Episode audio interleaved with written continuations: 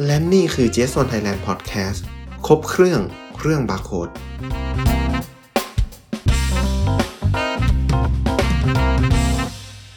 สวัสดีครับ ยินดีต้อนรับสู่ j s 1 Thailand Podcast กลับมาอีกครั้งนะครับ หลังจากหายหน้ากันไปนานเลย ยังไงก็ต้องขออภัยด้วยนะครับ ซึ่ง EP ต่อจากนี้ไปผมได้ทำการปรับเปลี่ยนระบบใหม่นิดหน่อยครับ โดยจะมาพูดเกี่ยวกับตัวบาร์โค้ดเหมือนเดิมครับ แต่ว่าจะมาขยายความให้ลึก มากยิ่งขึ้นอีก โดยจะทำเป็นซีรีส์เล่าเกี่ยวกับบาร์โค้ดแต่ละประเภทเลย อยากรู้ในประเด็นไหนสามารถกดรับฟังตอนนั้นๆ ได้เลยนะครับ ในส่วนของ EP นี้ผมจะมาพูดถึงตัวเลขประจำตัวสินค้าครับ ก็ต้องบอกก่อนว่าใน EP ต้นๆ ก็ได้มีการพูดกันไปบ้างแล้ว แต่อาจจะยังมีประเด็นเพิ่มเติมที่ยังไม่ได้พูดถึงอีก ผมเชื่อว่าทุกท่านส่วนใหญ่น่าจะรู้จักเลขประจำตัวสินค้าหรือที่หลายๆ ท่าน เรียกว่าเลขบาร์โค้ดนี่แหละครับสำหรับบางท่านที่อาจจะยังไม่ทราบ ถ้าจะให้เข้าใจและเห็นภาพง่ายๆเลย ก็คล้ายกับเลขประจำตัวบัตรประชาชนของเราเลยนะครับ แต่ละคนก็จะมีเลขบัตรที่ไม่เหมือนกันใช่ไหมฮะสินค้าแต่ละตัวก็จะมีเลขประจำตัวที่แตกต่างกันไป เช่นเดียวกัน ซึ่งตัวสินค้าเนี่ยครับวัตถุประสงค์ในการค้าเปลี่ยน เช่น เป็นค้าส่ง หรือการค้าปลีกก็จะมีเลขที่ต่างกันไปอีก ซึ่งเลขประจำตัวสินค้าที่ใช้กันแพร่หลายในบ้านเราเนี่ยครับก็จะเรียกว่า GTIN หรือย่อมาจากคำว่า global trade item number บางบริษัทไม่มีสินค้า มีแต่การบริการเนี่ย จริง ๆ การบริการหรือ service ก็จะถือว่าเป็น product ชนิดหนึ่งได้เช่นเดียวกันใช่ไหมฮะเราก็น่าจะทราบกันดี ซึ่งจริง ๆ แล้วเราสามารถตั้งตัวเลขประจำตัวของการบริการนั้นๆ ได้เช่นเดียวกัน มันก็จะเหมือนกับเลขประจำตัวสิ่งต่างๆเนี่ยแหละครับ ไม่ว่าจะเป็นการบริการใบเอกสารการขนส่งต่างๆ แต่ละอย่างสามารถตั้งเลขได้หมดเลยครับ แต่ถ้าจะให้พูดทั้งหมด น่าจะใช้เวลาพอสมควร เดี๋ยวเป็นว่าไว้ไปเล่ารายละเอียดเป็น EP แต่ละตอนให้ละกันนะครับ ทีนี้ถามว่าทำไมต้องตั้งตัวเลขให้กับสิ่งของหรือสิ่งต่างๆ เนี่ย ก็ต้องบอกว่าภาษากลางที่เอาไว้ใช้ในการสื่อสารกันทั่วโลก ให้เข้าใจตรงกันได้ทั้งคนด้วยกันเอง หรือระบบคอมพิวเตอร์ก็คือตัวเลขนี่แหละครับ เพราะแต่ละประเทศก็มีการใช้ภาษา มีการใช้พยัญชนะที่ไม่เหมือนกัน จะทำยังไงเพื่อไม่ให้เกิด หรือลดความผิดพลาดในระบบ ตัวเลขนี่แหละครับที่จะมาเป็นภาษากลางในการสื่อสารระหว่างกันในระบบแทนนะครับพอเราทราบแล้วว่าเลขประจำตัวสินค้า หรือ GTIN เป็นยังไง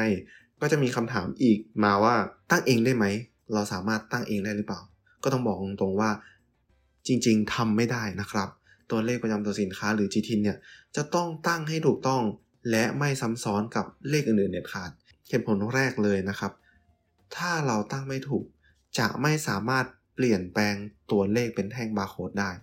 ใช่ครับ ไอตัวบาร์โค้ดเนี่ย ก็คือสร้างมาจากตัวเลขนี่เองครับ น่าจะเห็นภาพขึ้นมาแล้วนะครับว่าตัวบาร์โค้ดเนี่ยมันมาจากอะไรนะครับ เหตุผลต่อมา หากมีการสร้างเลขขึ้นเอง พอสแกนหรือตรวจสอบขึ้นมา แล้วไม่สามารถเจอข้อมูล หรือขึ้นเป็นสินค้าที่ไม่ตรงกันได้เนี่ยเป็นปัญหาเลยนะฮะนอกจากจะทำให้สินค้าไม่มีความน่าเชื่อถือแล้ว และอาจจะถูกมองว่าเป็นการใช้บาร์โค้ดเลียนแบบหรือบาร์โค้ดปลอม เสี่ยงโดนฟ้องร้อง เพราะหลักฐานไม่มีให้ยืนยันความเป็นเจ้าของที่ถูกต้องก็ไม่มีอีกต้องบอกตามตรงว่าในบ้านเรานี่มีค่อนข้างเยอะนะครับ แล้วทีนี้ถ้าต้องการตัวเลขจะต้องไปที่ไหน แล้วทำยังไง ผมจะขออธิบายสั้นๆอย่างนี้ครับ ไม่ว่าจะเป็นเลขประจำตัวสินค้า หรือเลขประจำตัวต่างๆ จะมีองค์กรที่เขาดูแลและจัดการมีการออกมาตรฐานในการใช้เลขประจำตัวสำหรับการจัดการส่วนต่างๆ ตลอดสายซัพพลายเชนเลย ก็คือ GS1 Global นะครับ ซึ่งจะอยู่ที่ ประเทศเบลเยียม ตัว GS1 นะครับมีการกระจายอยู่ทั่วทุกมุมโลก และจะมีการใช้มาตรฐานที่เป็นหลักสากลอยู่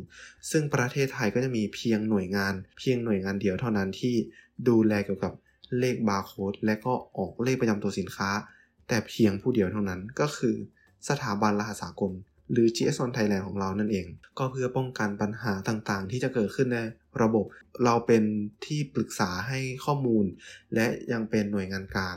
ที่เป็นองค์กรไม่แสวงหาผลกำไรนะครับ ที่จะมาช่วยดูแลเรื่องระบบเลขประจำตัวบาร์โค้ดต่างๆ ภายในประเทศไทย หรือถ้าพูดง่ายๆก็คือขอเลขที่ไหน ขอที่เรานั่นเอง ผมขอเรียกเลขประจำตัวสินค้า หรือรหัสประจำตัวสินค้าง่าย ๆ เลยว่าเลขบาร์โค้ดละกันนะครับ คุณผู้ฟังสามารถสังเกตได้ง่าย ๆ เลย ตัวเลขบาร์โค้ดที่ขึ้นต้นด้วยเลข 885 ก็คือเป็นเลขที่ทางสถาบันเราออกให้ หมดทั้งสิ้นเลยนะครับ ซึ่งในบ้านของเรานะครับก็จะมีการใช้งานเลขบาร์โค้ดโครงสร้าง 13 หลักอยู่สำหรับสินค้าค้าปลีกสามารถเห็นได้ตามห้างซูเปอร์มาร์เก็ตหรือเซเว่นอีเลฟเว่นได้เลย ลองหยิบของมาดูสักสองสามชิ้นก็จะเห็นว่าเลขจะไม่เหมือนกันเลยนะครับ แต่ถ้าไปเจอสินค้าที่ไม่ได้ขึ้นต้นด้วยเลข 885 หลักจะหมายความว่ายังไง เราก็สามารถสันนิษฐานได้เลยว่า อาจจะเป็นสินค้าที่นำเข้า หรือเป็นเลขสินค้าหรือเลขบาร์โค้ดภายในนั่นเอง ซึ่งตัวเลขบาร์โค้ดที่เอามาแปลงเป็นแท่งบาร์เนี่ยครับก็จะมีอยู่ 2 แบบด้วยกันนะครับทำเป็นสำหรับบาร์โค้ดที่ใช้ภายในหน่วยงานหรือภายในองค์กรนะครับ แล้วก็ตัวบาร์โค้ดที่เป็นมาตรฐานสากล จริง ๆ แล้วลองย้อนไปฟังที่ EP ที่ 3 ได้ก็จะมีการพูดอยู่ประมาณ 2 part นะครับ โอเคต่อมาตัวเลขที่ทางสถาบันเราออกให้กับบริษัทเนี่ยครับ หรือผู้ประกอบการแต่ละท่าน ก็จะสามารถใช้งาน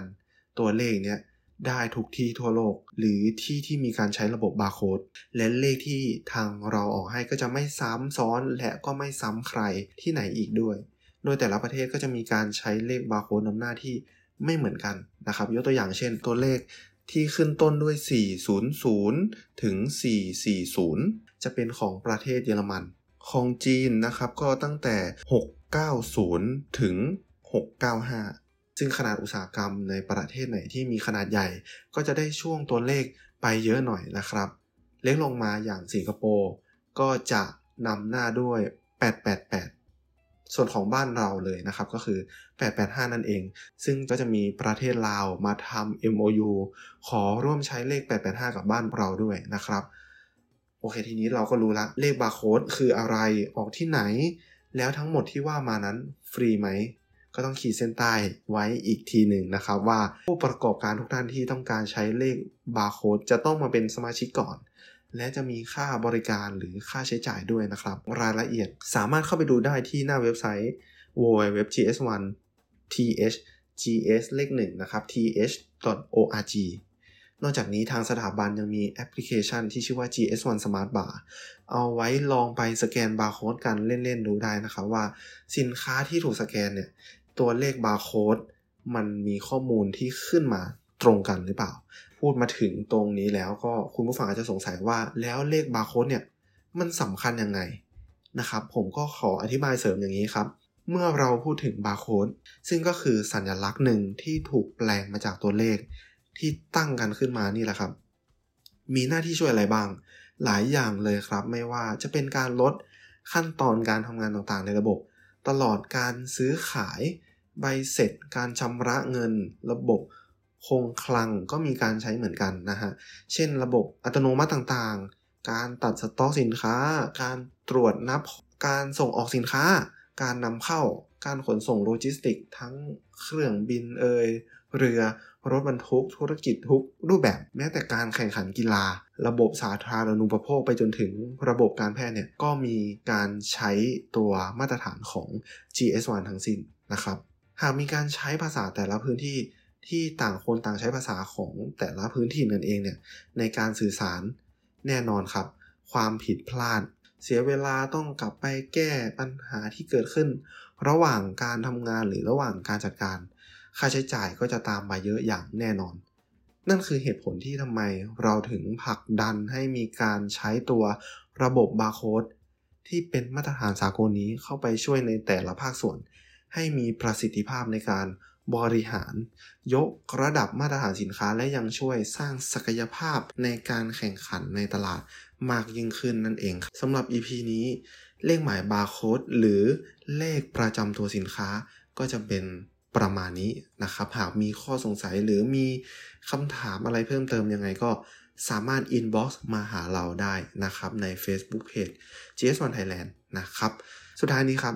ทางสถาบันย้ำตลอดว่าการมีเลขประจำตัวสินค้า ตั้งแต่ต้นเปรียบเสมือนกับการติดกระดุมเม็ดแรกในการเริ่มธุรกิจเลยนะครับ ยังไงก็ฝากพิจารณาดูนะครับว่าเลขบาร์โค้ดหรือเลขประจำตัวสินค้าเนี่ยสามารถเป็นเครื่องมือหนึ่งหรือเป็นตัวช่วยหนึ่งในการติดกระดุมเม็ดแรกให้กับธุรกิจของท่านได้อย่างถูกต้องหรือไม่ ก่อนจากกันไปในสถานการณ์โควิดช่วงนี้ ก็ยังหนักอยู่ยังไงก็อยากให้ทุกท่านรักษาสุขภาพกันให้แข็งแรงนะครับ แล้วผ่านวิกฤตช่วงนี้ไปด้วยกันให้ได้ ผมและสถาบันพร้อมส่งกำลังใจให้กับทุกทุกท่านนะครับ ผู้ประกอบการทุกทุกท่านเลย หากมีข้อมูลอะไรเพิ่มเติมที่จะสามารถเป็นตัวช่วยให้กับธุรกิจของท่านได้ ไว้ผมจะมาเล่าให้ฟังกันอีกเรื่อยๆนะครับสำหรับวันนี้ก็ต้องลากันไปก่อนแล้วพบกันใหม่ใน EP หน้า สวัสดีครับ